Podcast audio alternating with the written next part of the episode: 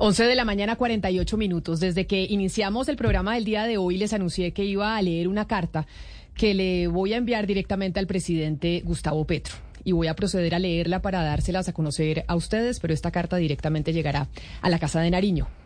Ayer en las redes sociales se publicó un video captado en los alrededores de mi casa cuando paseaba con mi bebé de un año, con el que se demuestra que estoy siendo objeto de seguimientos por parte de personas afectas a su proyecto político, señor presidente, y que asumen una actitud de hostigamiento directo por la información que transmito y las opiniones que expreso en relación con su gobierno. Considero que esto es un hecho intimidatorio que califico de la mayor gravedad y, y, es consecuencia directa de la actitud que usted mismo ha asumido con los medios de comunicación, con nosotros los periodistas, a través de su cuenta de Twitter. Quien publica el video, acompañado de información totalmente falsa, presidente, es un fanático seguidor suyo en las redes sociales, a quien usted ha avalado en el pasado, comentando sus mensajes, incluso en relación conmigo, cuando éste ha buscado hacer una campaña digital para desacreditarme y posteriormente amenazarme con escudriñar mi vida. El modus operandi presidente, que usted ha adoptado en relación con los periodistas, utilizando su Twitter para señalarnos directamente es muy peligroso, puesto que empodera a personajes como el mencionado para que pasen de la persecución, insultos y ataques digitales a realizar acciones reales contra la integridad de las personas. Presidente Petro, su investidura y el liderazgo que usted ejerce puede generar un ambiente propicio para que fanáticos, seguidores se arroguen el derecho de llegar hasta nuestros entornos familiares, hacer seguimientos y grabaciones abusivas para intimidar como sucedió conmigo esta semana. Pero también podrían servir para promover el respeto y la sana convivencia. Presidente Petro, he enfrentado los hostigamientos, críticas y ataques que recibo como periodista a través de las redes sociales a diario. Pero en esta, en esta oportunidad las cosas van mucho más allá. Este es un ataque directo a la integridad de mi familia. La publicación de un video con imágenes de mi hija de un año, mi esposo y la persona que trabaja en mi casa las considero unos hechos amenazantes. Y le confieso, presidente, es la primera vez que tengo miedo de lo que pueda pasar, no por lo que me pase a mí, sino por lo que le pase a mi familia.